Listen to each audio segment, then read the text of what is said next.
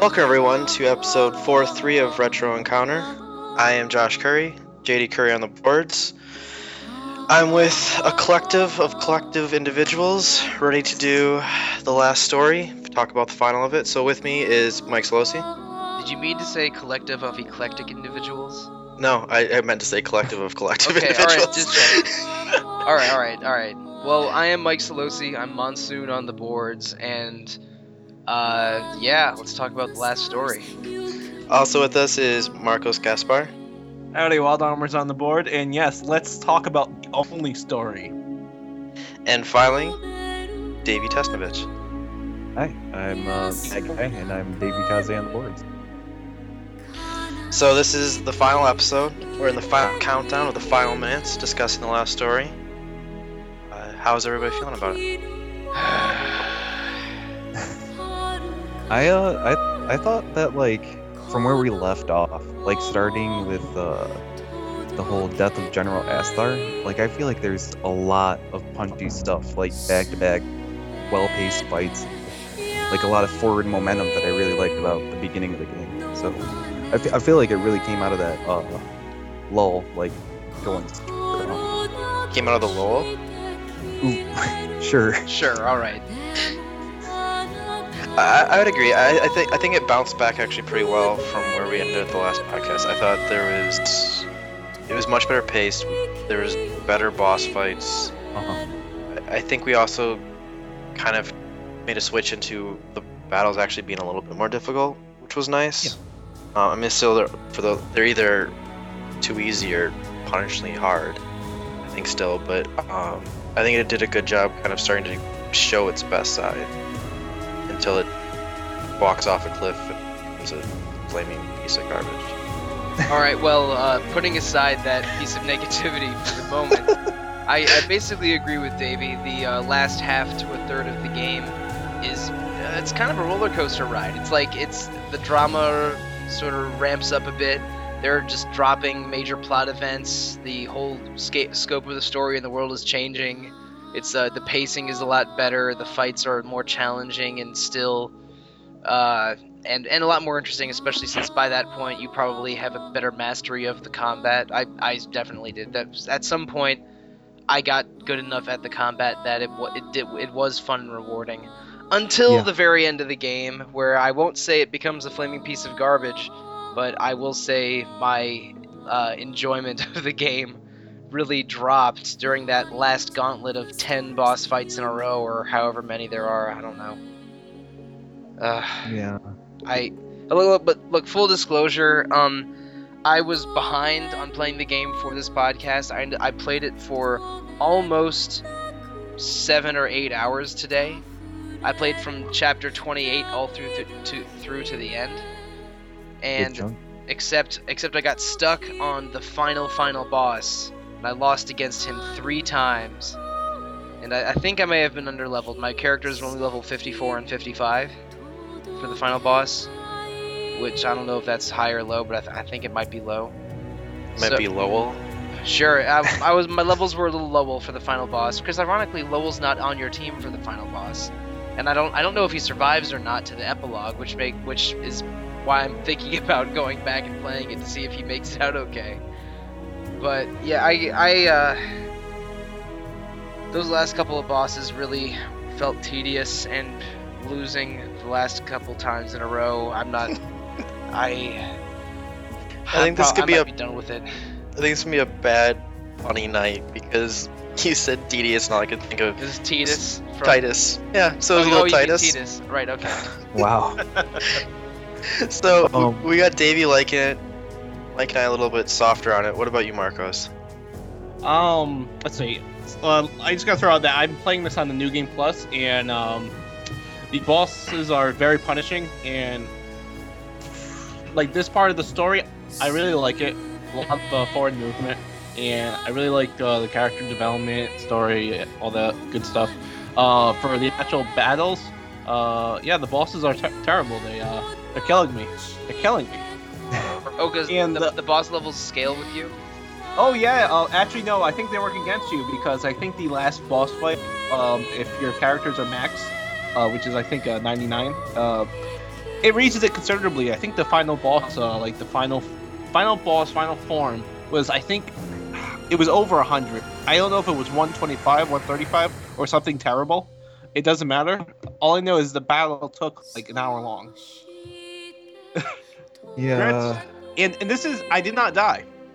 Oh, I remind you, I did not die. This was just each form was very long. Yeah, that's annoying.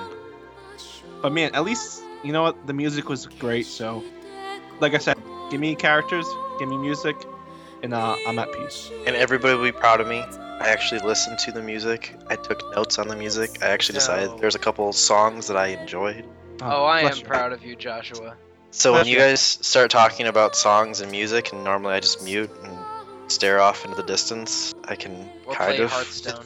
I, I can kind of join into the discussion now. You know, just don't so play the game cute. at all. Yeah, yeah. And I do have to say, there's like starting with the uh, the Jirall boss fight in chapter I think 38 or 39 onward, all of the boss music was really really cool. Yeah. yeah. The uh, the Jirall boss fight I think was called um, Invitation to Madness. Yep. And and Yeah. what was the uh, what was the Zesha fight? The the red that- dude with the swords. What was Uh, that? What was the name of Death that? Dance. Death Dance. Yeah, those two tracks are really great. Yeah, the the second Gurak twin was my favorite song of the game, with a close is- second of yeah, the Dagran fight. So good. So That prog rock am. Yeah, like uh, just the last CD on the soundtrack is just it's worth to buy. It's like Oh, twenty and change.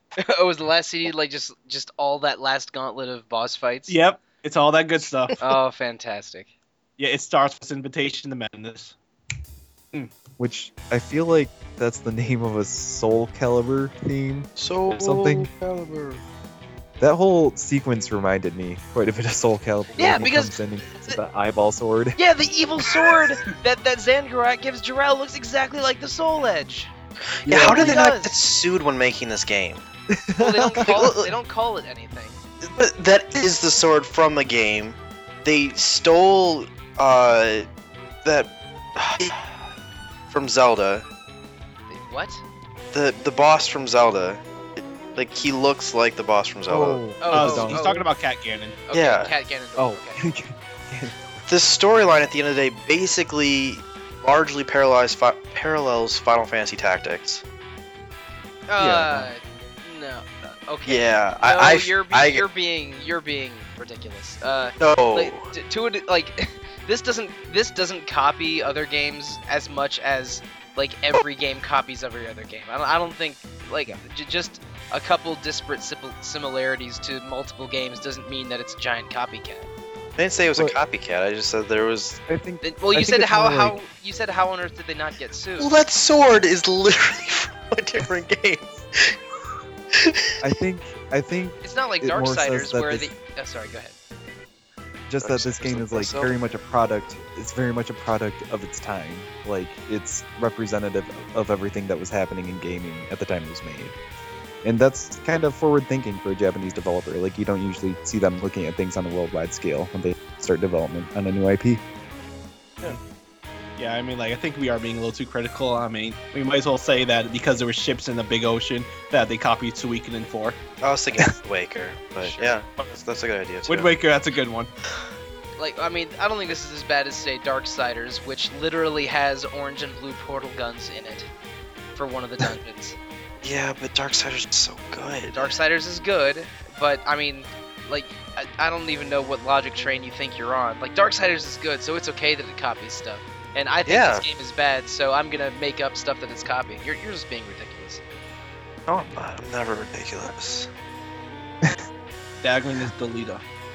Yes. yeah He is. sure. And then every time you beat a boss, they turn into a demon. um Every that person that you kill turns into a demon.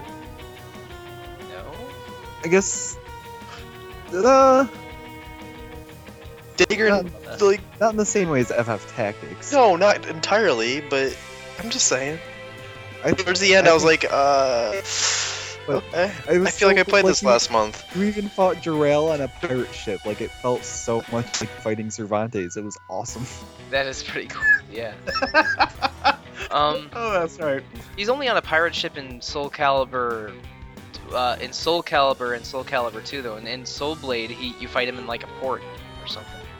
Yep, yep. But it's it's That is correct. like just because a game has surface similarities to another game does not mean it's copying or something.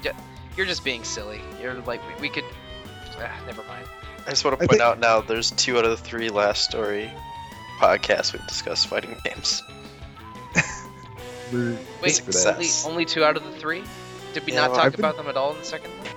No, we didn't. Oh, we were good. Davey, I, we uh, should, we should I've just been- edit in some BlazBlue talk to the second episode, po- like in po- in you know in post. Hazama is literally my favorite fighting game character ever. And we can just take that clip and go back and put it in. Anyways, So explain to me this bizarre cat girl in a hoodie. Just explain that. Oh, that'd take a pretty long time, man. Okay, all right. So back to the last story. Um, one reason that I'm a little disappointed in myself that I didn't beat the final boss was because uh, before we started recording, Marcos and Josh, you told me that this game has a playable epilogue. And I think uh, I saw a fa- uh, I saw a Facebook comment after you mentioned that. I went to Facebook and looked at some of the comments on the RPG fan Facebook page, and other people mentioned that how cool the playable epilogue was. And I'm that has me super interested because Lunar 2, one of my favorite games ever, uh, has an awesome playable epilogue that you know totally changes how you look at the story and characters. So like, what's that epilogue like? Tell me. um, well, I I don't think it would drastically change how you view the game, but I think it puts a nice little bow on the game. Oh, um because it, it it's one of those things you have kind of the hey we saved the wo- well you didn't even see the ending so so they win Okay. and All right. um, um and so right after the kind of the fight you, Dagran kind of apologizes you leave Dagran brings Lowell back to life even though he's dead Okay. and yeah we'll, we'll talk about that that kind of pissed me off All right. Dagran, who's exactly like Delita, can just turn into demons and bring people back to life. Of course. yeah, Your, yeah your analogy still holds up. Yeah, it still works. um, and they kind of strike a treaty with the Gurak. They move away from each other, but they're they're cool. And then they combine the stones and send the stones back into space. And that would be kind of how the game ends. Otherwise, like you you could skip from there to let's hang out on the starry tower again and watch shooting stars, and that that's when the credit rolls credits roll. If not, like why you were still hanging in the room, you can look at a painting and be like, "Oh, who's that?" And they'll be like, and uh, Lisa will be like, "Oh, those are my parents." And for some random reason, like, "Oh yeah, I mean to tell you, we should get, like, I should get vows spoken to you in front of your parents' grave." And that's the epilogue, is they go through like this monster-infested place to get to her parents' grave. oh, I remember that now. Okay. This this is not clarifying anything for me, but So why it is so good then is you have a great character piece after that because wow, which completely ridiculous. Lisa and Zael wanders through all these fights. The rest of the group follows behind them without ever helping them out, which is so annoying. Yeah, Um, they just show up at the end. It's like surprise. Yeah, we've been following you. It was kind of funny to watch you fight everything. well, You almost died, but uh, you just did it. well, in a way, that's kind of like a lot of JRPGs where your whole team of say eight is with you, but you're only allowed to have four of them fight. That that, Yeah. always, that always bothered me. Like it's like, oh, I have this team of ten characters, but only three can fight at the time. What are the other seven even doing? Yeah. Watching Like- you getting your face beaten. Yeah, it's it, it makes me. That was one pleasant thing about FF10, which I played a few weeks ago, a few months ago for Retro Encounter. It's like, oh, Oh, it's even worse. you, you can everyone can switch in and out. But they're on the sidelines. They're like, you know what? We could Oh. take all of them down at once, but the five of us are gonna hang out over here But at least you can and you can have tap all us of, in. you can have all of them take part in battles. Not like they're totally on the side. Like it's whatever. I mean, that's still funny that that It's the entire funny. team was hanging back while Yeah. Calista and Zael were going forward. But eh, whatever. That, to, that seems like a lot of RPGs do that. But the best part after that is uh, Lowell actually like announces their wedding. Like they actually have the wedding. Um, so like Who's I feel like there's uh, Lisa and um, Zael. Okay, I thought you were talking about him marrying uh, Syrenne for a second. Well, and that's kind of th- there's there's the great dichotomy of that is there, there's a lot of open ends. You're assuming that they're together. That you're there's assumptions of involved like Lowell and um, Syrenne. Like it's implied that they're going to be together. They talk about opening a business together. Like all of that's discussed, but you don't know what actually happens to them. This like there is closure. Like it's like ends up with Zael. Um, and I thought I thought that was really nice. I, I'm actually kind of disappointed that it is an optional thing. It should be something that's obligatory right through. Wait, so Um, so unless you do, so there's a way for them not to get married? Well, I'm sure they still get married. You just never see it, or are told that they did. Oh, so you have to play through the epilogue to see the wedding. basically. Yeah. So, my big kind of problem with the way that pans out is like, what? What was the deal with Zangurak? Like, why was why was he so mad? Why Ganondorf so mad? Like, when Well- you make you end up making peace with the rest of the Gurak people, but Zangurak doesn't want to do it. Is that the whole deal? I I Like, know, I don't think that was fully didn't play it. fleshed out. Well, no, you you definitely like no, like because he even says in the fight he like has met like crazy talk, like saying that he wants to be like a god. It, he's literally pulling a Ganondorf. Uh, like he wants to like just be a control. He even offers the Zael like a like partnership in uh his uh Dominion. I, I think the best explanation is Zael is Frodo. Um, What? Yeah, Oh, so now it's copying Lord of the Rings. I- I- absolutely. So the hobbits are so special because the ring doesn't corrupt them. And you look at all the powers that are associated with the outsider. Whenever it touches somebody, it corrupts them. Okay. And I think that like that's the whole point of like uh, Dry. It made him insane. Oh, so he was Oh, you mean- touched by the Chiral? outsider. No, Dry. I'm, s- Cheryl. I'm sticking with this, just not calling things right, or at least me not calling things right. But you like might that need made to give you your own podcast just for your ridiculous nonsense, while other people actually talk about the game. Ouch. Wow. On, to the core. Wow. No, but it's one of those things that like for whatever reason Zael is so boring and so awkward that like he does he or like so amazing that he he's not corrupted by that. He only cares about saving people. He's got that JRPG protagonist thing where he's good but true. Right. And then you like, like his downside is just his upside. And it, it- you almost see that when you kill Dagran because immediately after like he's out of the influence of the outsider, he's like I'm sorry, like I screwed up type of thing. Um, and I think it's the same thing with uh, Zangurak. Like there is an element of animosity. There is an element of like he has his passion and direction. By the time there was something that he could have seen that possibly could have changed his mind, it was too late because he was already on the influence of the outsider. Oh. That that's at least how I took it. That's a really good interpretation. I like that a lot more now. Thank you, Josh Curry. Yeah. Yeah, See, it's yeah. not it's That not just nonsense. Sense. Yeah, you, that was some non-nonsense. Very good. Yeah. And I got that to was- talk about hobbits. Yeah, that's great. And well, in that case, There I you have no complaints about the plot of the last story at all. You even you even are forced to look at Therius's crotch. Yeah, I know you were very excited about that. I was I called that, guys. Oh, no, e- right. even better, a even there was than a that. lot of Well- Zael and Therius bromance going on in this. I would like to section of the cross swords with you sometime. I would be okay with that. I was like, what? or like that that scene where uh, Zael and Therius just start growing out, and uh, Calista just goes, "It's like I'm not even here." Oh yeah, going up those flight of stairs. Yeah, Oh, But- sick. But every time, like, why did I, I'm hoping this was either Oh, this was wait, a wait, so, brilliant um, um, mistranslation. I'm, I'm sorry to interrupt. Does Therius survive to the epilogue as well? Because I, when I last saw him, he had been stabbed in the torso. and was stabbed in the leg. Oh, okay. Well, and he was, and he was like, it looked like he was dying on that dock. But I, You I don't fight know if him. he made it or not. You fight him in the ep- epilogue, correct? Is that technically the epilogue? yeah, you do get the chance to fight. Oh, oh, so you actually get to cross swords with him, like he had. Yes. They cross swords hard, and they argue, but they come out better for it. Uh, that sounds pretty hot. even that though, like, and this is RPGs, whatever. Zael just went and saved the world. He fought a demon, a ginormous demon, A lot of demons. like the demon though, like the arch mega demon. And then he comes out and he's gonna have a small scrap with some not even real knight. Like Therius is not his. I was gonna say dad, his boss. No, he's Darius is his senpai. Literally. Yeah, like Therius isn't isn't Yeah. legit yet.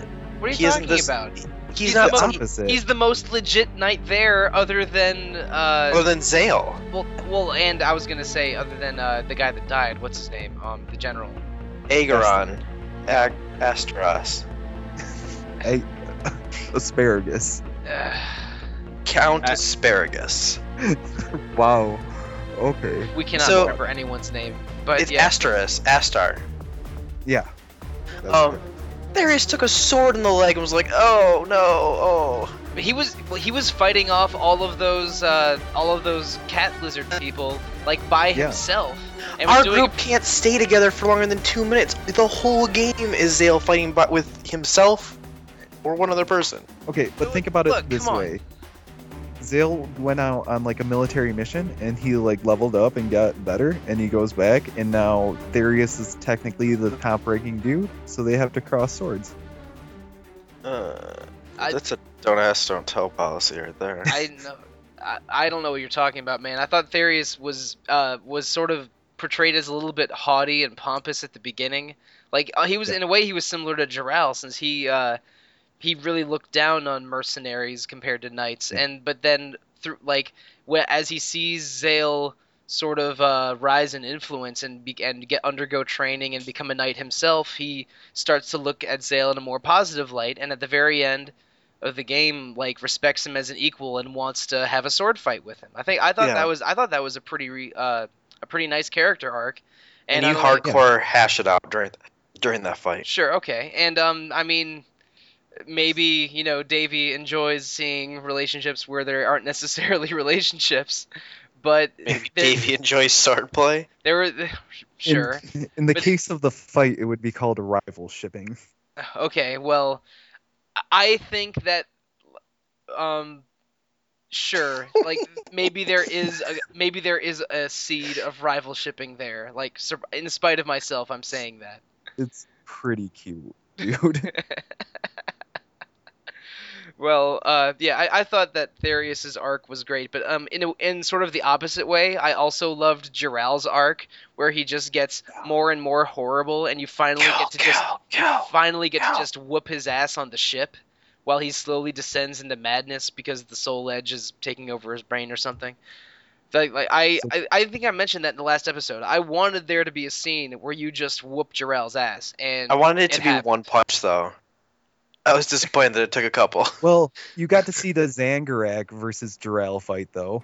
Just grabs his head. That was awesome. that was really great. he just stops him with was- one hand and then gives him the soul edge. And Yeah. Yep. So that's actually, I mean, we, the story of the game, the characters and whatnot. That is, I think, the main appeal for me. Mhm. Um, I think whenever I have to actually use the controller, that's where it kind of falls apart. Um, but it's the little kind of quippy nature back and forth. It's the character, your party f- is fantastic. That's why actually, like when they they sep they separate nonstop. Why do I have a party if they're never a party?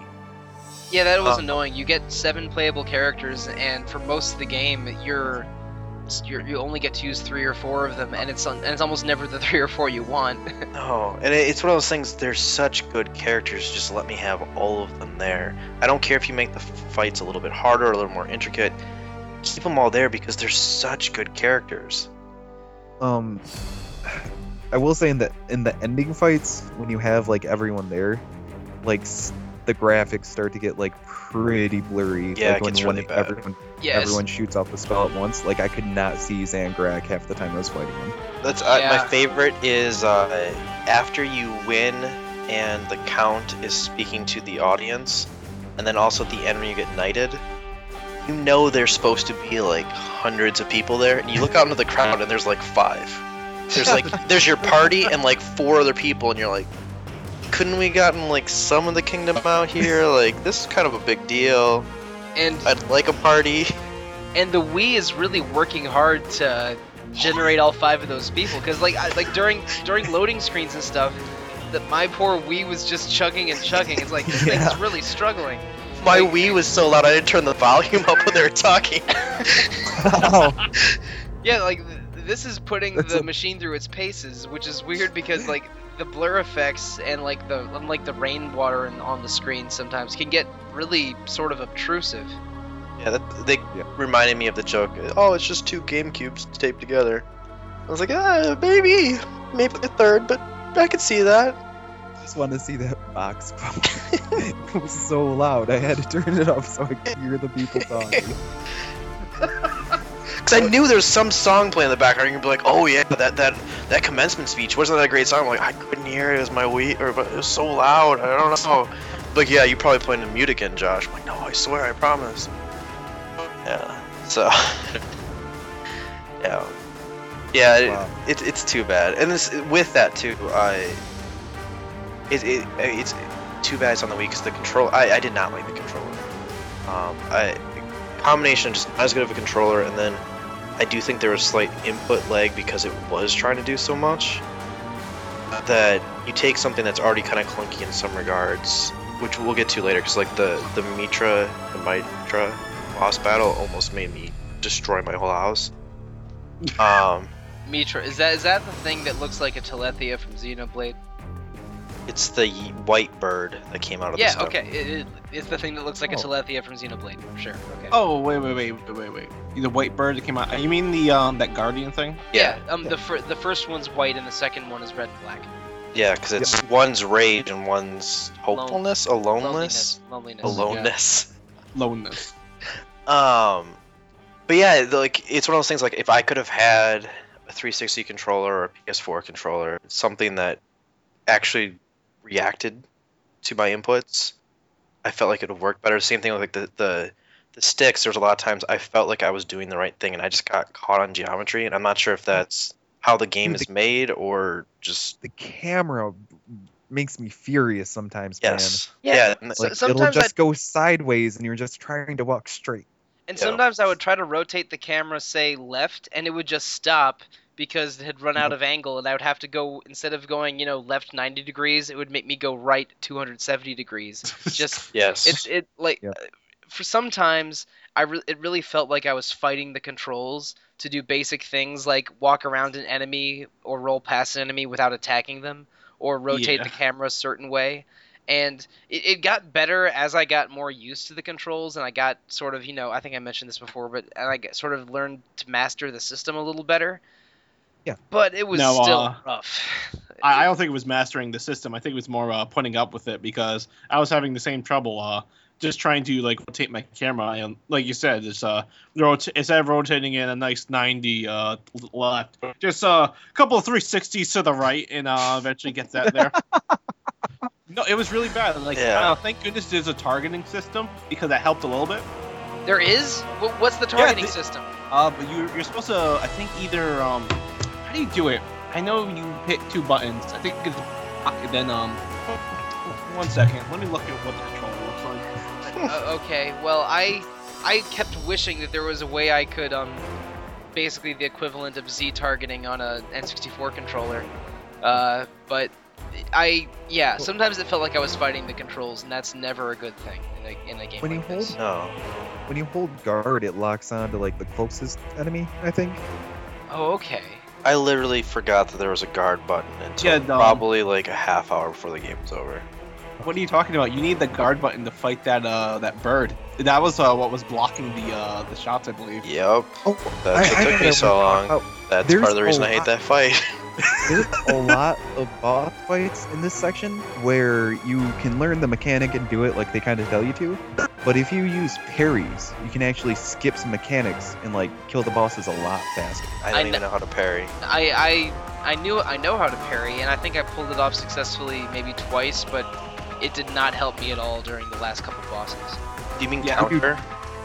If you do it, is that what it is when you like guard right when you're attacked?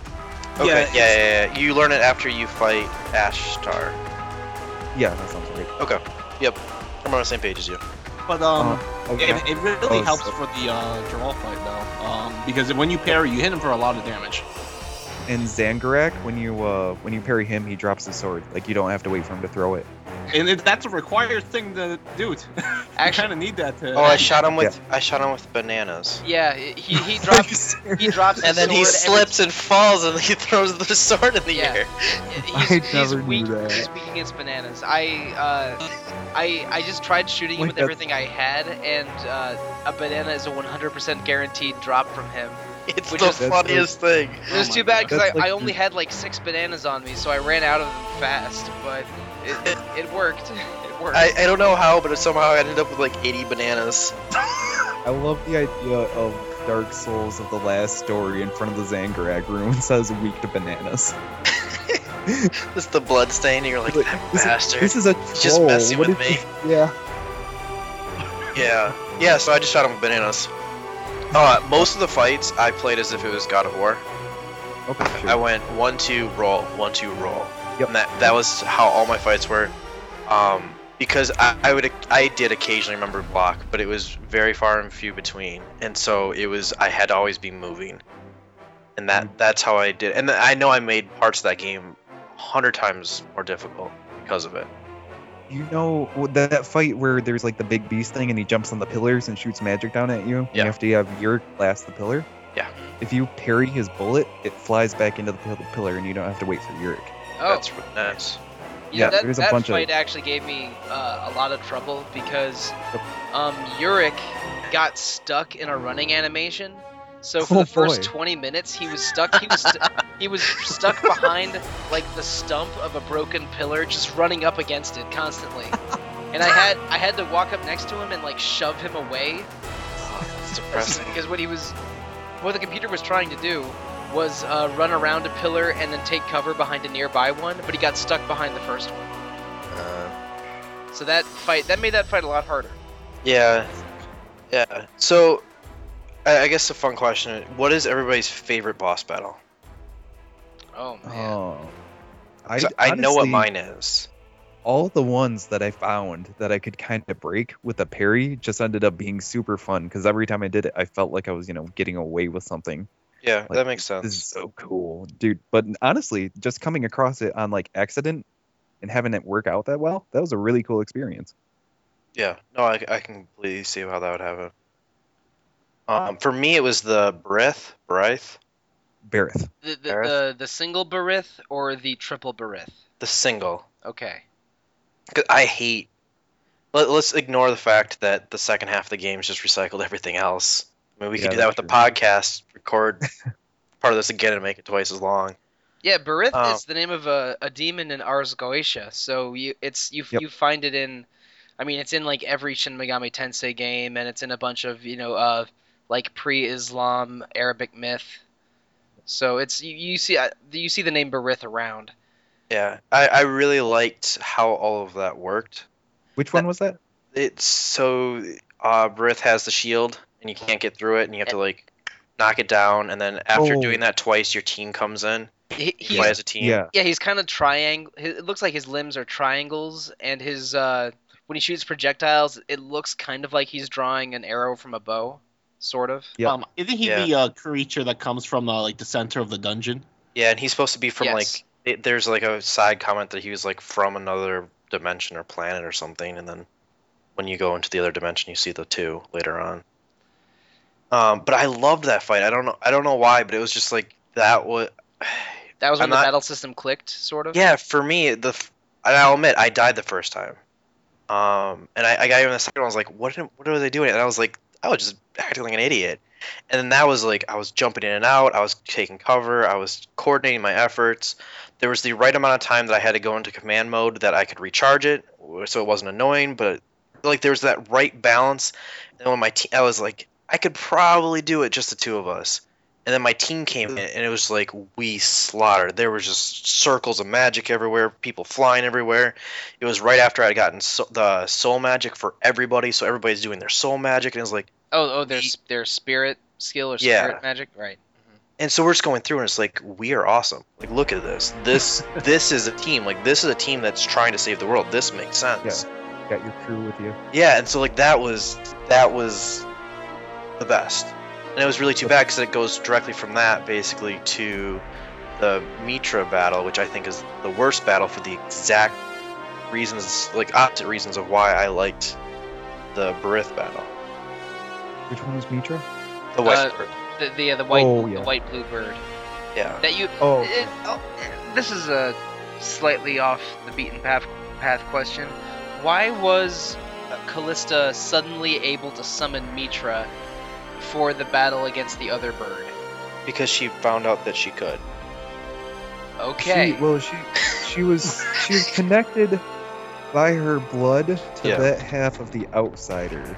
Yeah, I think there was enough there that she realized that, that she had a deeper connection with the island and by extension the outsider. huh. And so I think she was like, I'm gonna try because everybody else seems to be controlling things when they're connected to it, so I should be able to too.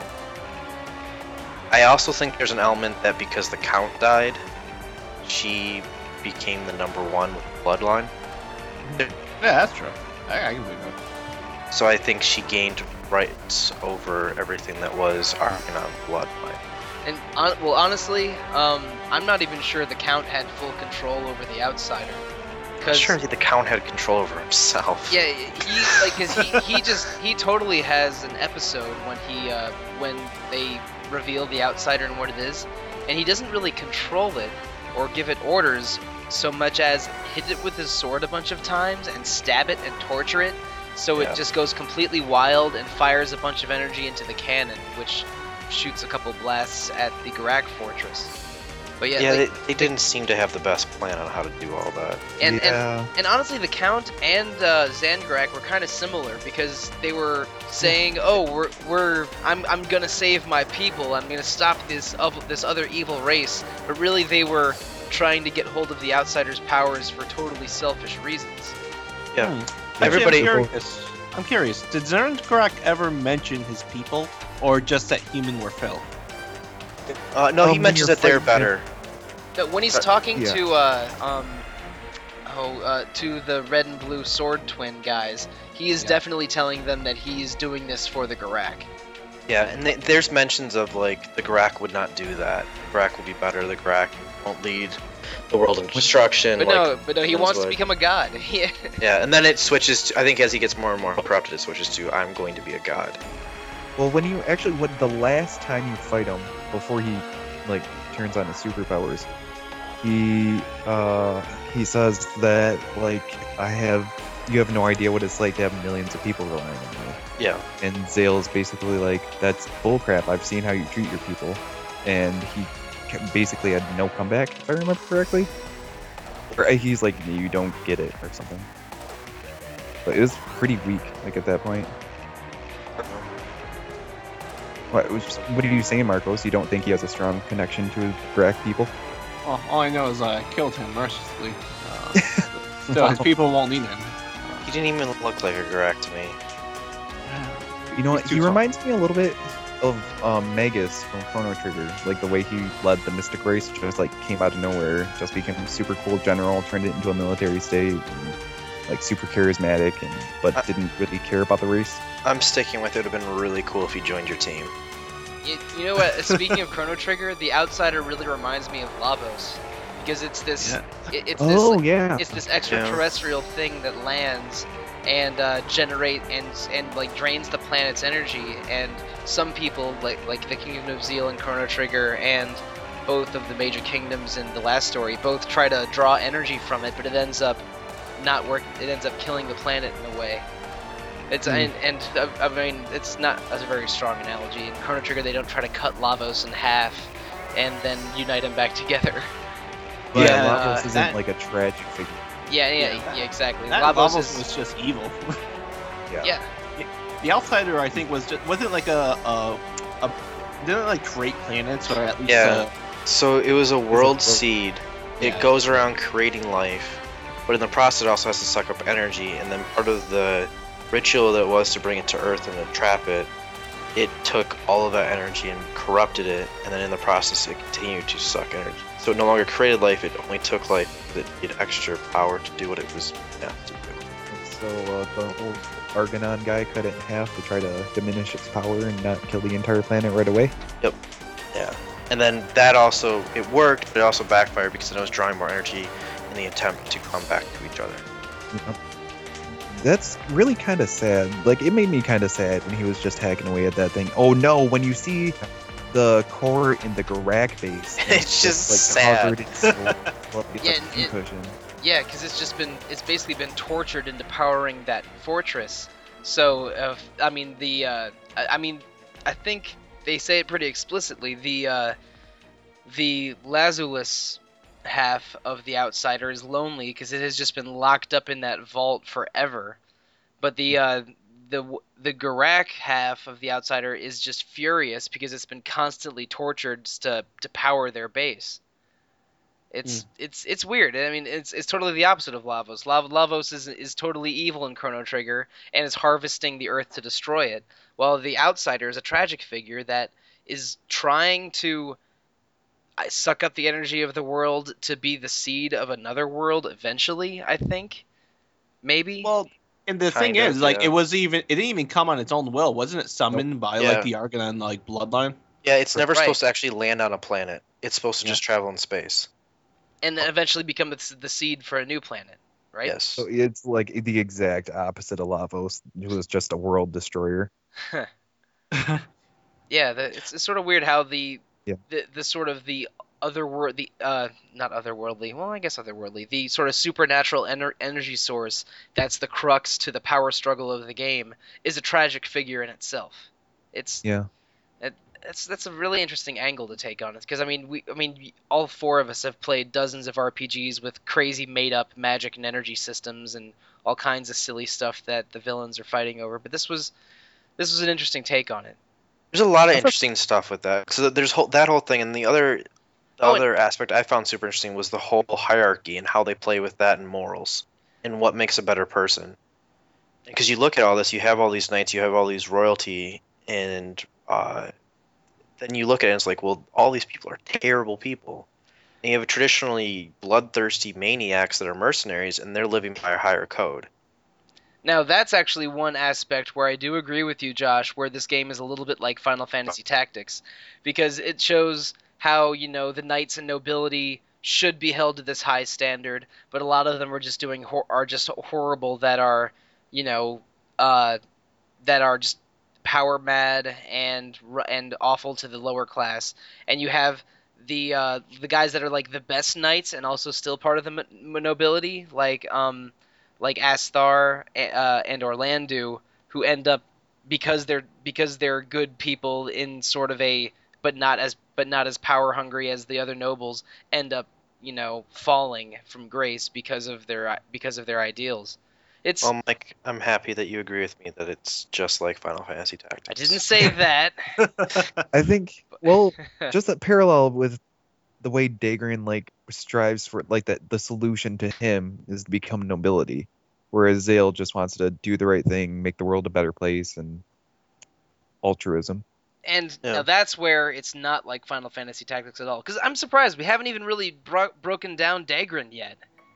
But uh, this, uh, for the last episode, I I forget who it was. It was one of you three asked me um, how I thought the story was going to play out, and I had this convoluted thing where the Count was going to be the final boss or the second to last boss, and the Outsider was going to be like the the power that gave gave him the power, and uh, and that Zangurak was a red herring, and that Don Gaunt Ronpo would sacrifice himself to save Zael. That ended up being totally wrong, of course. I called him being bad. Yeah, you did, and I was I was surprised by that because I didn't think there was any teaser for it.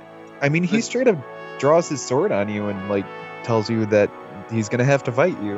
Well, that's that was after we recorded though. Yeah, I think then though. Um, just- That's where, and, and dude, after that scene, he basically disappears for like ten chapters. he like does. uh, I think the, the first uh, mega bad thing he does is uh get uh Jirall like locked up from make from just producing a fake um like agreement with the the uh Gurak. That's awesome. And he's and like Zael like it's tell, Zael tells him like uh, that wasn't right or whatever, and he's and he just like looks at him, and he's like no. he says something like it's better this way. Uh, I, I don't know, maybe I, I, I thought that Dagran was a cool final boss for some reasons, but ultimately, I didn't think that twist was really earned.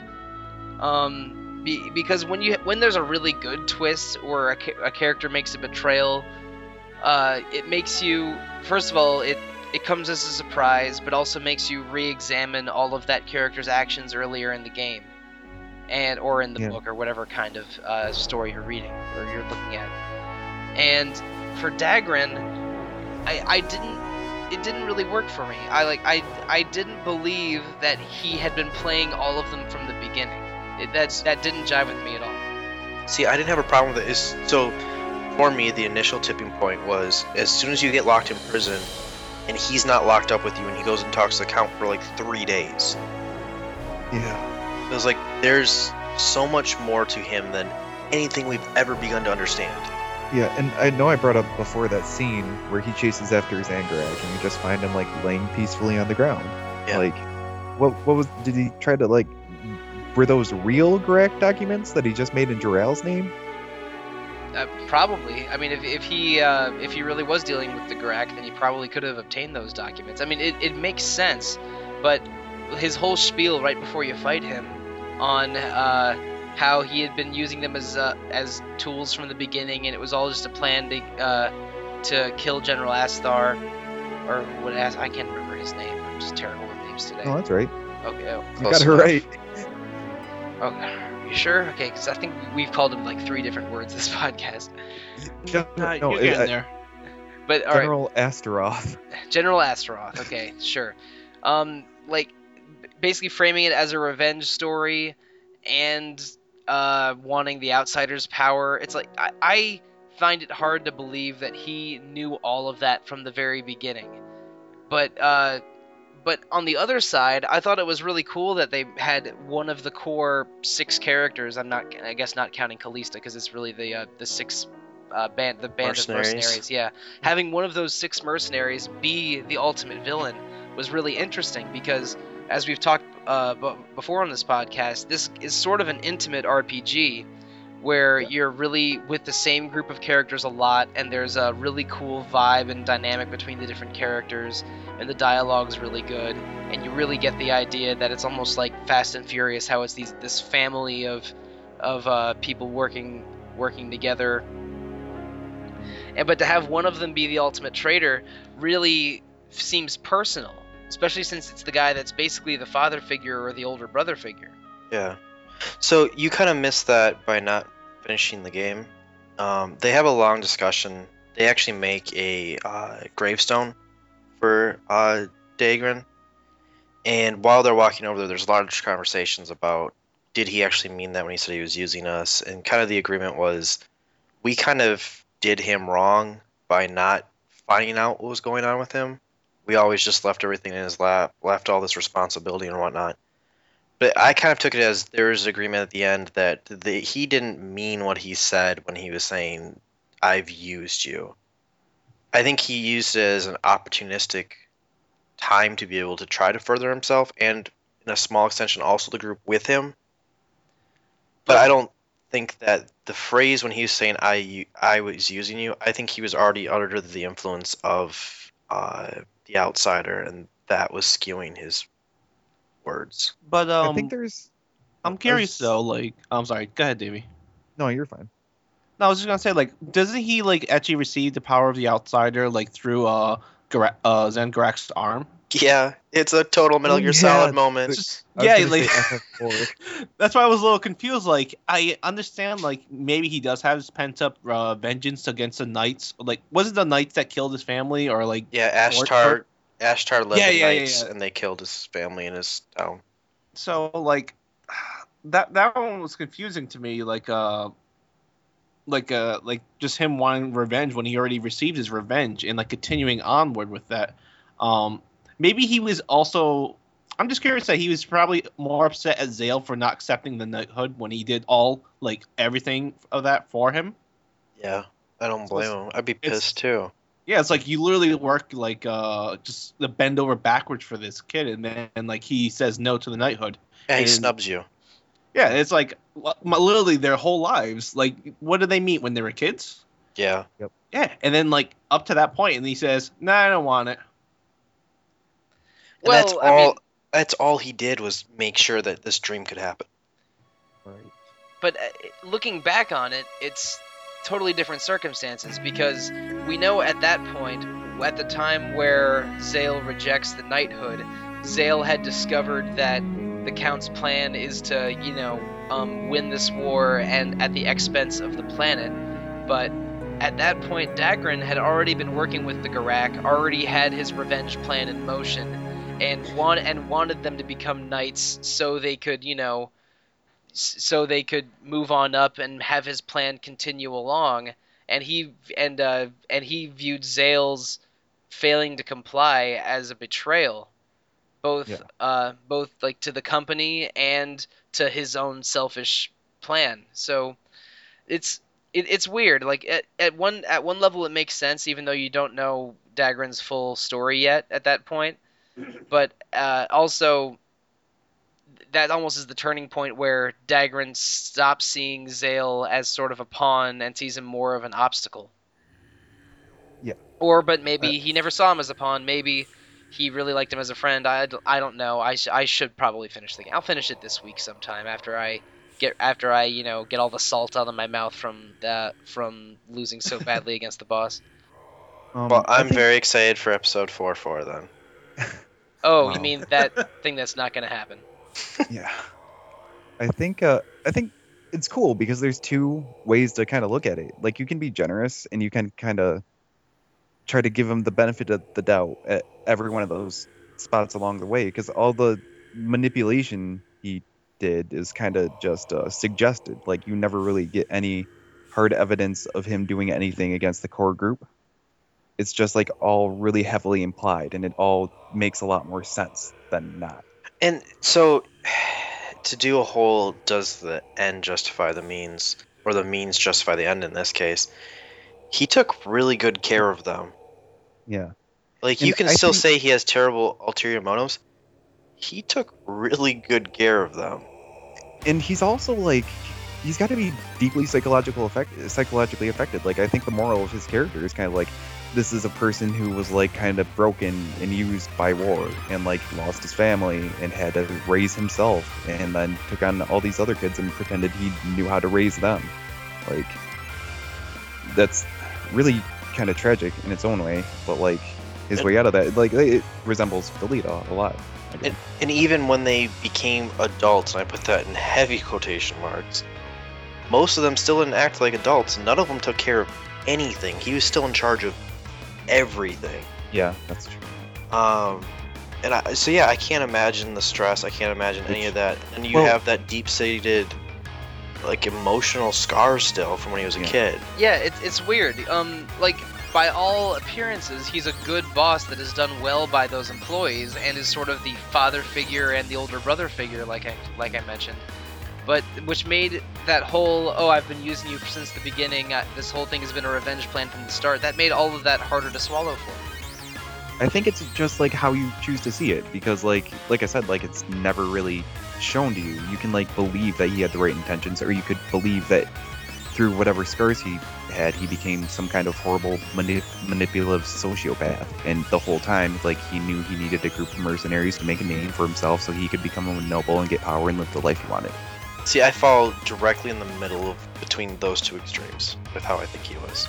I for I don't know for myself like I kind of the like the banter they have like while uh, they're, they're walking or just uh, just being stationary um like it it just paints Dagger not as like some kind of like person who uh, started off with like the idea wanted to use them. I think he just said he wanted to use them because he was just upset uh, from being betrayed by Zael. Especially like um the like the very light lighthearted stuff where uh I don't know who he was speaking to. Um, I don't know if Syrenne, Lowell, or Yurick, but like talking about Mirania, like taking her out to eat, and her just stuffing her face, and like him Yeah. like just saying like, "Oh, how that, that was a big mistake." And it's like that's that was like one of those endearing moments, uh, or like just like really like lighthearted. I was like, yeah, I don't think he uh, said that like that he had that all planned out. He just said that because he was upset and uh, betrayed Yeah. uh, from like all the hard work he did uh, as like both a father figure, an older brother, and probably as well as like a just a person that you can trust or a confidant uh, in that regards. So that, that, that's how I feel uh, with uh, Dagran. And I can totally see that too. I just think it's awesome that like different people can finish that game and have a totally different perspective on Dagran. Yeah, and I, I think to cap this conversation of Dagran off, we have to talk about his quote unquote apology at the end. All right. Sorry, Mike, and I didn't see it. Well, um, here, uh, can I ask one question first, and and then I'll I'll leave the cast briefly to, so you can talk about that. Um, did he know about the outsider before the game, before the events of the game began? Questionable. I would say no. Because he al- Um, he always had this revenge plan, but we don't know how long the outsider had been part of that revenge plan, right? To my understanding, I think he knew about the ice outsider, and that's why he brought them to Lazlo Island. Uh, Okay. That, buy that's what that. I, I I feel like like that was said somewhere along the lines, or that was uh, implied, or like that's why they were in that region because that island is like a right attached to or just next to like the Empire, and we never get to go anywhere near that. It's Yeah. all in that island. Yeah, it's like it's like the gateway to the empire to the empire or something. That's that's a small caveat of all of this. Everybody keeps talking about taking over the world. Two like Hodunk islands were fighting it out. Like there was a whole world they had to go and fight after this. And everyone's Right. like, oh, if we can beat these little like island people, we'll take over the world. I'm like, I don't think it works that way. Yeah, that would be like a nation trying to conquer the United States, uh, then stopping at Hawaii. They're like, all right, guys, we took over Hawaii. Now that there's these other 49 states that we don't really know about, but we got Hawaii. Except Yeah, Hawaii actually fights them off and has, and has a treaty with them at the end. Yeah, so it, it's one of those like story. it's it's hard because you get you wrapped you get wrapped into like this is like a world epic fight and it's like no these are two really small groups of people there's a big world out there Well, it's Yeah, unclear yeah. how many Gurak there are, but uh, but Gotcha. Lazarus Lazarus Island is definitely just like the edge of the empire. Again, like I'm not really sure like where I heard from that. I know that General At, uh, Asthar or whichever, whatever, um, he comes to Lazarus Island um, to search uh, Abaldo. I don't know if he knew it was at the time uh, as the outsider or just as a deep secret because he was in there, there under investigation. Uh, even uh, you catch Mirania talking to him about it, like uh, that Oh, in the yeah. hallway. Mhm. So he, he was there on the ve- investigation with um, Therius. Okay, well I'll uh, I'll get off the podcast for a few minutes so you guys can talk about some events of the epilogue and Dagger okay so now that mike's gone we can talk about the good stuff um what did you guys think of Dagran's apology is that him actually apologizing by resurrecting low oh Um, I think. Oh, go ahead. No, go ahead. you two always talk Go. over each other Just, just go. Just go. I'm go- okay, I'm going. Um, I think it's another one of those things that I think they were trying to really be thought provoking with it. Because it could be read as an apology and like or it could be read as altruism, doing the right thing, or doing something good for someone who he knows in his heart is a friend. Or it could be read as like, well, I lost anyway. I might as well do this since I'm boned either way.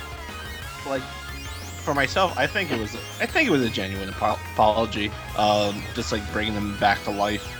Um, whether or not that's like him doing it or like the outsider. Um, through like Dagran's uh strong feelings for it happening. I, I don't know Right. any of that that uh friendship is love kind of deal. But uh, I, yeah, I, I think his apology was like heartfelt because you know what he he just lost his cool. That's how I say he lost his cool. And that's I, I I still stick with that.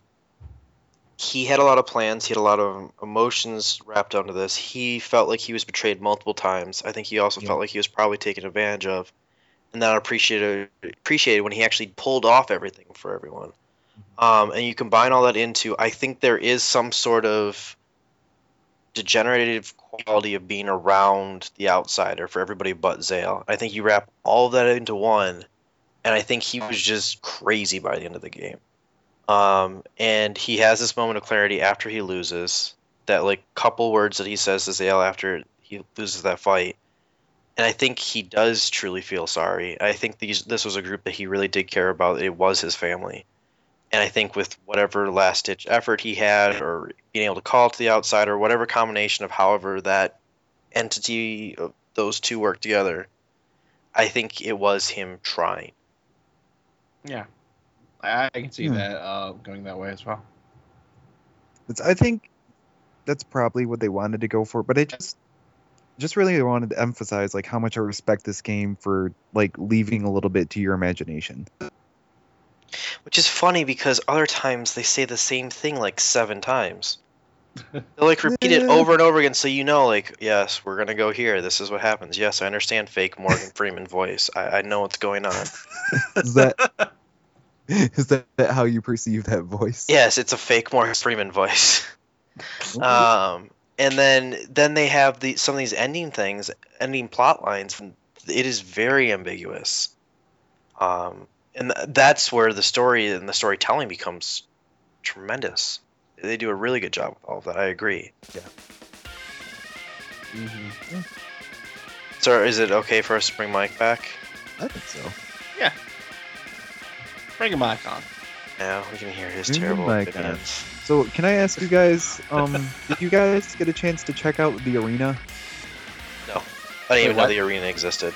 Oh Oh, the arena. Um, I never, pl- I didn't play it in this playthrough, but on my first playthrough years ago, um, I did play it, and uh, yeah, that that arena. I think when uh, night become no, night, when night becomes a Zael, when Zael becomes a knight, uh, it's very humorous.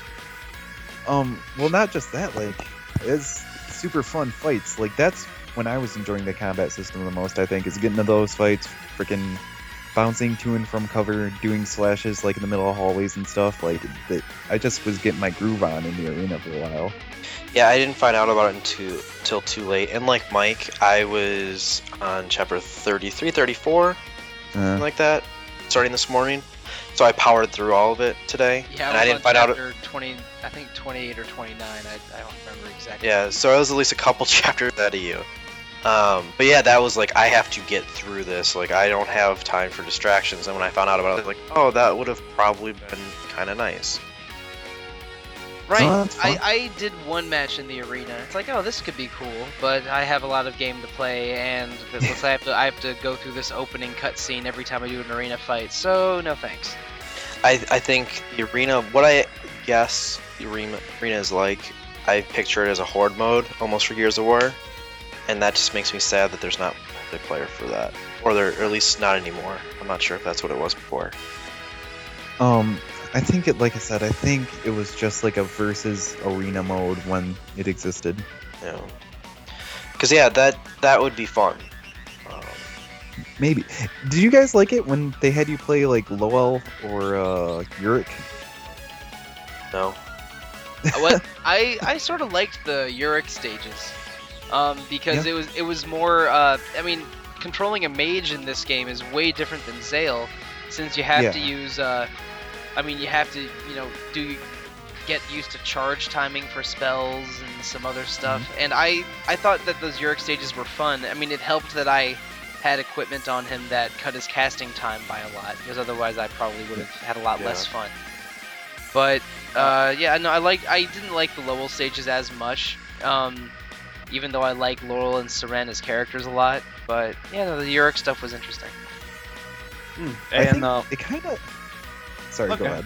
no, Every time. I was just gonna say, I, it kind of makes me wish this was like a different game, like a game where you got to like make a party and you could switch between characters in this real-time combat system, and they all had different like a, a different charge A move and a different slash move and that kind of stuff. if it was Dragon Age Origins, with how it handled that, it'd be fantastic. Where I could switch, I could I could make my team of four, I could make my team of five, six, whatever it is. But then I could on the fly either pause it and give commands without having to have my meter up to a certain amount, or I could just say I'm not playing as Zael or Dagran, I'm playing as Yurick this time, or I'm playing as Yeah. Lisa, and everybody else would still do their thing, or I could still from that point make commands for everybody else. But the the command system's so uh, it's so annoying because you have to wait for it to charge up to use it. If you choose that you don't need it, then you still lose it. And then you have to go through and give a command for everybody. It's like you can I mean you can skip it, but it's like this is my only shot to give them commands, so you feel almost obligated to do it. I I, I really did not like how that was integrated. I never really had a problem with it. Like, I don't think it's great, but it was fine.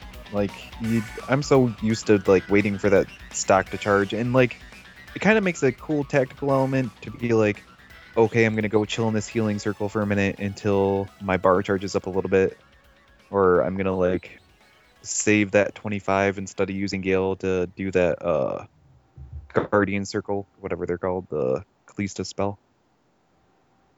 Deflect. Yeah. Oh, It's all right. not a fan.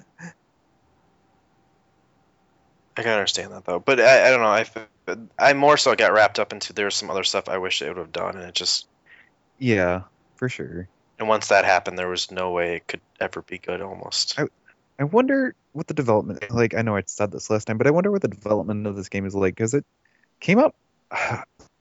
I don't know when it came out in Japan. Never mind. I was gonna came, say it came out really late in the Wii life cycle, but that's just we got it super late. Yeah, we got it super late. Yeah, It it, took forever. I wouldn't be surprised if this was sort of an FF12 situation where uh, it was the plan was more ambitious than the final product, and they had to rush a little bit and not include as much stuff as they wanted in the final product, because it seemed like it seemed like they could they could have had more things to do in the Lazuli Lazulis Castle town, and sure. uh, and like the, the last third of the game I mentioned before that it was a roller coaster ride it was basically just tunnel vision corridor corridor all the way to the end. I think I bet that there was they could have planned to have that you know get, put a pause in there or some other side activity to do in there. Like I I would not be surprised if this uh title was originally supposed to have more things in it and then time or money forced them to compromise.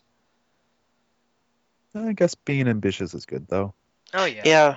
And i- ambitious is what got it on everybody's radar. Mm. There, I mean, there's so many crazy things they do. I mean, there's a stealth sequence which I hate, but it was interesting. Yeah. And then there's just There- there's moments. shooting gallery sections. Yeah, Yeah. and then there, yeah, and then it goes into a shooter. And I'm like, what is? Why? I mean, the second to last boss, I was shooting bananas at him. That was how I won. I mean, that that's insane. Like you think about that, that that doesn't happen in these types of games. right. And we've already touched on all the things like the Ge- Gears of War kind of style, like the, the creative storyline, the voices. Mhm. Um, I mean, there's so much that's so different. We talked about the MMO battles. It is it is a fresh game. It is a fresh take on this like the genre as a whole, and some of those things make the game great, and some of them were okay, and some of them were bad. But at the very least, they went out there and they tried. They, they did something that was refreshing. So is this a uh bring Mistwalker up in your books at all? No, So, the, the, this is almost most. This is almost worse. So like, Blue Dragon, there was a lot of I had a lot of excitement for that, and it just kind of petered out. But it was still eh. Lost Odyssey, I didn't really like Lost, Lost Odyssey from the beginning. So when things started bothering me, I was like, well, this game was kind of already shot. For me. Um, I would actually be super interested to write a review for the last story. Um, I I honestly have no clue how I'd review this because and I, I thought about it all day today. Like, oh, here's Josh again, gonna come out and just be a jerk, bash this game, and then I'd remember little things, or I'd see something while I was playing through today, and there's a lot of good things here. There's a lot of things that I really like, and so combine that though with there's a lot of things I absolutely just hate hate, hate, hate. Like, and so it, it's almost those two extremes. So I guess it kind of comes out to this average game. But for Mistwalker, it makes it so there was so much there that I really liked that it could have been something amazing for me. It almost makes me hate them more because they screwed it up at the end. Yeah, in, in a way, I think that the last story is a little bit less than the sum of its parts Yes. because it has a lot of cool parts. Like, like we love the characters, we love the music. The uh, there's a lot of ideas that are really cool in the gameplay and story, but uh, but ultimately, like looking, I haven't finished it yet, so take that with a grain of salt because I was so salty about that boss fight. Ha ha ha. But uh, like, I don't look at the whole package as fondly as I as I look at you know the my two or three favorite songs in the game, for example, or the char- or the character of the characters of Syrenne and Lowell. I like I I like the banter between those characters more than the game itself in a way, which sounds ridiculous. But yeah, th- there's a lot of cool parts to the last story, and and it's definitely a flawed game. But I I think I don't love it as much as I love the best parts of it. Yeah. For me, it's a game of broken promises. Eh, yeah, I can see That's that. that's just sad. Yeah, it is because there, there's there, there, there's a there's it's a lot also there. so unique and like so like I was gonna say totally fine. Yeah, it is unique, and and it'd be very easy, I think, to say, "Hey, let's, let's give this a pass," um, because it's so unique. It did so, so many innovative things, and I do think if they ever made the last story too, Yeah. that would have been awesome. I think they could have gotten Yeah. everything to tie together really well. But at the same point, I think they almost would have to use new, use new characters. So then it's like, well, One hundred percent. part of the reason I like But- this game is the characters. So They could make other characters that good. I don't know.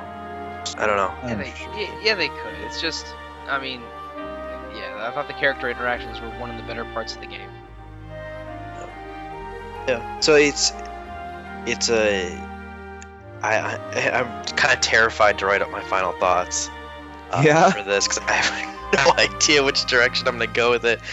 Uh, this might be one of those like, hey, I always feel like I write a lot for those. It starts off like, oh, gonna write two sentences, and it's like, oh, five paragraphs later. And I feel like this is gonna be like, hey, here's here's a, my three-page essay. Okay, imagine I'm like one of your just buddies, like a JRPG guy, maybe, or an RPG guy in general, and I go go up to you and say, "Hey, is the last story an experience worth having?" No. Wow, really? I would, s- I would say try it, and if you like the, be- if you like the beginning, then go, then go through with it. But, but, uh, don't like, you know, don't set aside schedule, it, don't set aside parts of your schedule in advance. So RPGs are a special thing to me, but it's it's it's such a more of a time investment. So we keep using Gears of War as an example. Um, if you came to me like, oh, should I try out Gears of War? Like da da da da, and it's like, well, you can get through that game in six hours. It, so it's it's one of those things like you can get the full Gears of War experience at least single player, and you can play it. This is something even it's a twenty to twenty five hour game. And also, Yeah, most to- people have to buy a Wii or at least find where their Wii is because they certainly don't have that plugged in anymore. well, technically, more people own Wii's than 360s or PS3s, so I, I wouldn't, I wouldn't factor that into the equation. But I mean, I think that the game has a really strong first mission that really that, uh, that does a pretty good job of introducing what the combat's like and what the look of the game is like. So I would like recommend it. Yeah, um, like you can borrow the game from me and play the first mission, and if you don't think it's good, if if you don't think that is really your jam, then just then then call it a day. Um, But if you if that yeah. if that first mission intrigues you, then yeah, go ahead and try the whole thing. I think it's all in all a pretty smooth ride. Like once you get going, man, like you, you can kind of just ride the roller coaster and like have a good time with it. Not to use a phrase that I used already for a different retro encounter, but this would be a hella good movie. Oh, So like I I went with Trails with that too. Like I can't stand playing Trails. And for people that don't know Trails in the Sky, um, but th- they had a really they did a really interesting storytelling. There's some really cool characters. It would be cool to see how that all turned out, but I just can't I can't stand how that game plays. And I, I'm not that I'm much more positive on the last story than Trails in the Sky. Um, but it's one of those things like I feel like if there was another medium to experience everything in, I don't think you'd lose anything that the last story does. Mm, no, I disagree because I think there are things about the last story that are more successful because it's an interactive medium. Things like actually using the outsider all the time, like um, I don't know. There's like a lot of military combat and violence. Like I think that's better to participate in than to just watch. But I don't like movies anyway, so Yeah, you're not a good person yeah, to weigh I on guess that. I, I think the combat ideas that it has are really interesting, and if you and if uh, if I was trying to recommend this game to someone that likes RPGs but hasn't played this one before, I I probably would say at least try it. Um, but but I think it also is important that it's in that it's a game and not a uh, and not something ser- like a serialized TV show or a movie because the stuff that it does Yeah. with combat and the way that you explore these environments I think are important to the experience.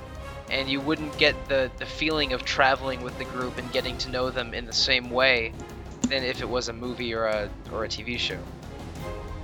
Yeah, That's- I agree. that's fair. totally. That's fair. Did you guys see freaking Pandora's Tower is going to the Wii U eShop? Or already did? No, yeah, I did see that. Um, I actually Hey. Don't own that game. Uh, it, it, of the three Rainfall Operation Rainfall titles, it was the one that interested me the least. But that, it's a that's that. Castlevania. Oh, oh, really? Okay. Yeah, I'm yeah, gonna- it's a- I might, I it's might a have to look 3D. into this now. It's a 3D Castlevania I game. I think it's on our list to possibly play. on Yeah, it is. it at one is. Point. Okay, in in fairness, that list is like 60 games. but- no, the It's ga- that list is about hundred. Okay, um, but, but um, I, I was but just it, thinking, it's still like, crazy that they're emulating Wii games for the new system. That's that's awesome. yeah, That's because yeah. the Wii U is exactly the same thing as a Wii, basically. wow. I just wonder It, if they'll it has ever HD chips in it. the last story on Wii U. Like, So If it has it was like- dolphin in it. Is that what? Sorry, Davey. it's, it's literally emulating the hardware. I think. Uh, gosh, dang it, Josh. If it was No, maybe if- the last story HD with less blur and less busy effects, then maybe. I was just gonna say a digital copy for ten to twenty bucks. Like, I think that's totally recommendable. Yeah, that's awesome. And that's the other thing is, for your original question about whether or not it's recommendable, I think uh, Mike answered it better because he was like, "Hey, here, take my copy." Yeah. But if if it's one of those things like, "Hey, you have to buy this," and it's like, "Eh, well, maybe." Um, and the other thing is, I uh, we talked about this on the first podcast. If somebody had not played an RPG before, I think I'd be more willing to say, "Here, take this." Oh, that's an interesting perspective. Oh, you think you think this like is a that good like baby's first RPG? Yes, I really do. I think I- it splits the lines between action and RPG Oh, enough yeah. that I think it would be a good first RPG. I totally disagree. Uh, yeah, I don't agree with that either. Um, uh, be, like because uh, just things we were saying earlier in this conversation, the combat, while interesting, has some weird parts to it, and sometimes things like the camera and the controls aren't are getting in your way a little bit. So, and while it's an interesting action RPG hybrid, um, I, I don't think it's a good first RPG for someone because it, it, it like it's some of the stuff in it is a little dis- difficult to grasp even for RPG veterans. So I would try and find an RPG that was still maybe a little brief and a little bit and and with a good story and characters, but maybe had just more uh, c- controls that are easier to get used to. That's fair. I don't know. I feel like if like my bro, who always played Gears of War, uh, wanted to, to play it, he would understand enough of getting into cover. Um, let me get one of them dumb fantasy games from Yeah. Josh. I don't know. Like I, I feel Man, like there's where's a- the chainsaws in this game? he, he'd wonder why I, he had to play in a crappy uh, Wii controller, but um, I don't know. I, I feel I I really feel like there's enough there that it would be a really easy introduction to the series, and it's slow. It starts so slowly. Like where we were complaining, it was so easy. There was no grinding. There was none of that. There was very segmented. There was chapters. There was easy landmarks to go. Whereas like if you opened up into this massive world and you get to wander around doing all these side quests and whatnot, they could skip all that. They could streamline through this. They could have a concise story. They could have easy segments like they normally would in like a shooter, for example. Um, I think the perfect demographic for the last story is someone who grew up on a bunch of SNES RPGs and then totally dropped off the RPG plane and like maybe plays Morrowind or Elder Scrolls games rather. And then like, hey man, what's a good JRPG nowadays? Hey, you should check out the last story. You're really That's a- selling it there, man. That's an Yeah. ultra specific example that might apply in some specific ways, but I, I still don't think this is a good first JRPG for anyone. No, I think that's no, fair. that would be Mario RPG. Uh, David, who's paying you to say that? No, the, the, you know, I see the first best, the best first. Damn, the best first RPG for anybody is Pokemon. Mario RPG. But Yeah, we, we that's a can, good one. yeah, we can have this argument later. Maybe, Okay. maybe this is part of our Christmas argument. did you did you get any tweets from from any Lost Odyssey lovers? No, I am not. That's because there aren't any. Oh, Sorry, it's just not a thing, Davey. that's a blatant lie, dude. I would if oh, bleh. the opening cutscene of that game blew my mind the first time I saw it. Meh. Really? I forgot Eh. what happened. Was it like a Oh. big war? Yeah, it's like a big full scale war, but it's like a Final Fantasy guys, and there's meteor is being cast like at that. point. Events. I need to Cool. Let's this. do this. Catapults. Yeah. Yeah, I need to replay this game. It's Well, Davey wants to do it on one of these so he can have me infuriate the entire internet. it's dude. I would I just want to convince you that it's not bad. I'd like to It's get in on okay that if you don't like it. Because I've never It's played it. I'm not even. I don't even know what it's about. So I I, That'd be- I would almost be interested to be on that cast as like the control Yeah. group. That's a good idea. But Oh. man, I just want to convince you that it's not bad. Like it's okay if you don't like it, man. All But, right. dude, So well, let's just do a run of things here. yeah, let's played- run it. We played Trails, which I hated. Yeah. We played. And I feel bad about that because I really like Trails, and the reason I didn't volunteer to be on that podcast was because I had already played Trails earlier this year, for a second time. Game two, Final Fantasy X, which I actually like. I kind one? of, at large portions, bashed that game, and I like that game.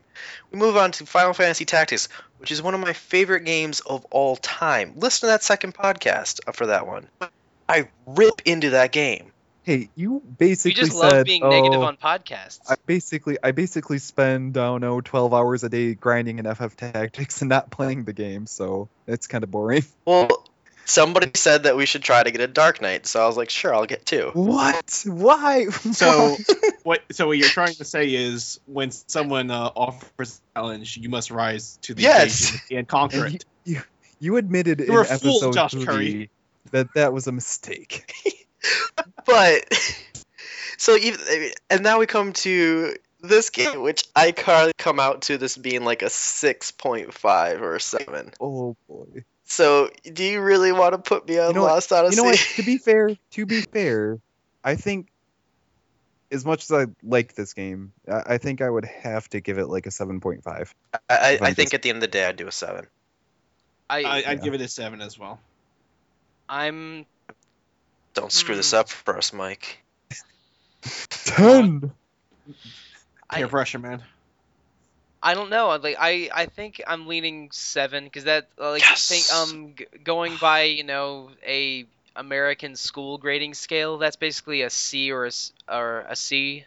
Yeah, Yeah. So that's a I- C. I think that's It's- fair. It did Um, good enough to not have to be held back a year Yeah, for me it was a C plus. so I we we all more or less fall in the same place on it, and that's I would say a majority of that is its great story and Al- character. although oh I- I will say- fantastic. If I really like the epilogue and uh and maybe like one of the or two of the missions in it as well, I could be talked into a seven point five. But right now it's definitely a seven or maybe even a little less than a seven for me. You, you'll get some good feels.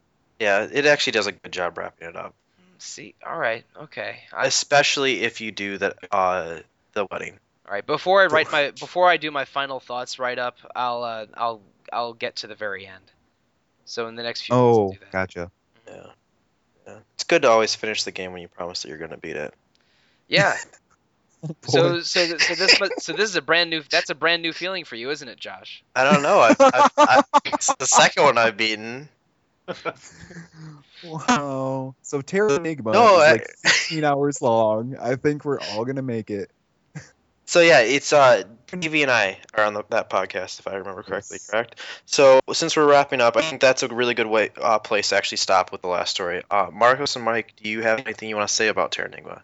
Since you will not be on the next podcast. Right. I have played Terranigma, but I uh, I stopped. I, I gave I stopped at a difficult part around the two thirds mark. It's a really really interesting game, and I can't wait to hear you talk about the probably in the second or third episode about sort of what Uh, Franklin. well yeah all of that and basically what what arc is doing Like, what is the Yeah. what what is his end game? Like, what is the actual point to his quest? Because I'm I'm not sure what the answer to that is, and it. It, it, it takes a very sort of macro look at at, at what the, at the hero's quest. It's it's it's a very interesting game. I'm looking forward to hearing uh, my RPG fan cohorts talk about it. Can I ask you, does it remind you a little bit in a weird way of ActRaiser? Yes, it does actually. Although Yeah. um, those are are those totally different teams? The- did it or are they are they, are they are they both Yes. Quest or both No, I think they're Quintet. No, I think they're totally different teams. totally different teams because they're both they were both published Okay. by Enix. And one had much better music. But yeah, well, I mean, ActRaiser is Yuzo Koshiro, and that's just an amazing soundtrack. But How uh, about Marcos? Sorry. I mean, Nobody cares, Mike. I, I thought it was wall. what am I supposed to not care about? I, I don't- no, we're saying. Davey was basically saying he's like, "You're done talking for this podcast. Let's hear Marcos's opinion." uh, no, but like, um, just returning. I only played half of it, but from the half I did play it, I really like it. I won't be on the episode, but uh, I do encourage like uh for you guys to uh the audience to play along, uh, because it's gonna be. A, I think it's gonna be really fun. Nice segue. So, if you want to get involved in the podcast, as always, you can play along. While you're playing along, you can comment on the boards, voice your thoughts, you can contact us on Twitter, you can review on iTunes, or you can send an email to retro at rpgfan.com. We love to hear from you. or you can uh, comment on the appropriate thread on RPG Fans Facebook page. Woo woo. Yeah. Oh, oh no, no, you meant when you meant. Yeah, he no, he mentioned So he mentioned the forums. Yeah, I actually, I cruised through that. I'm really, I'm really bad at wrapping up. It's like we do this occasionally, and I remember how to do it. You the best. So that is gonna do it for us at Retro Encounter, number one Talk podcast. Can you get a, a twit?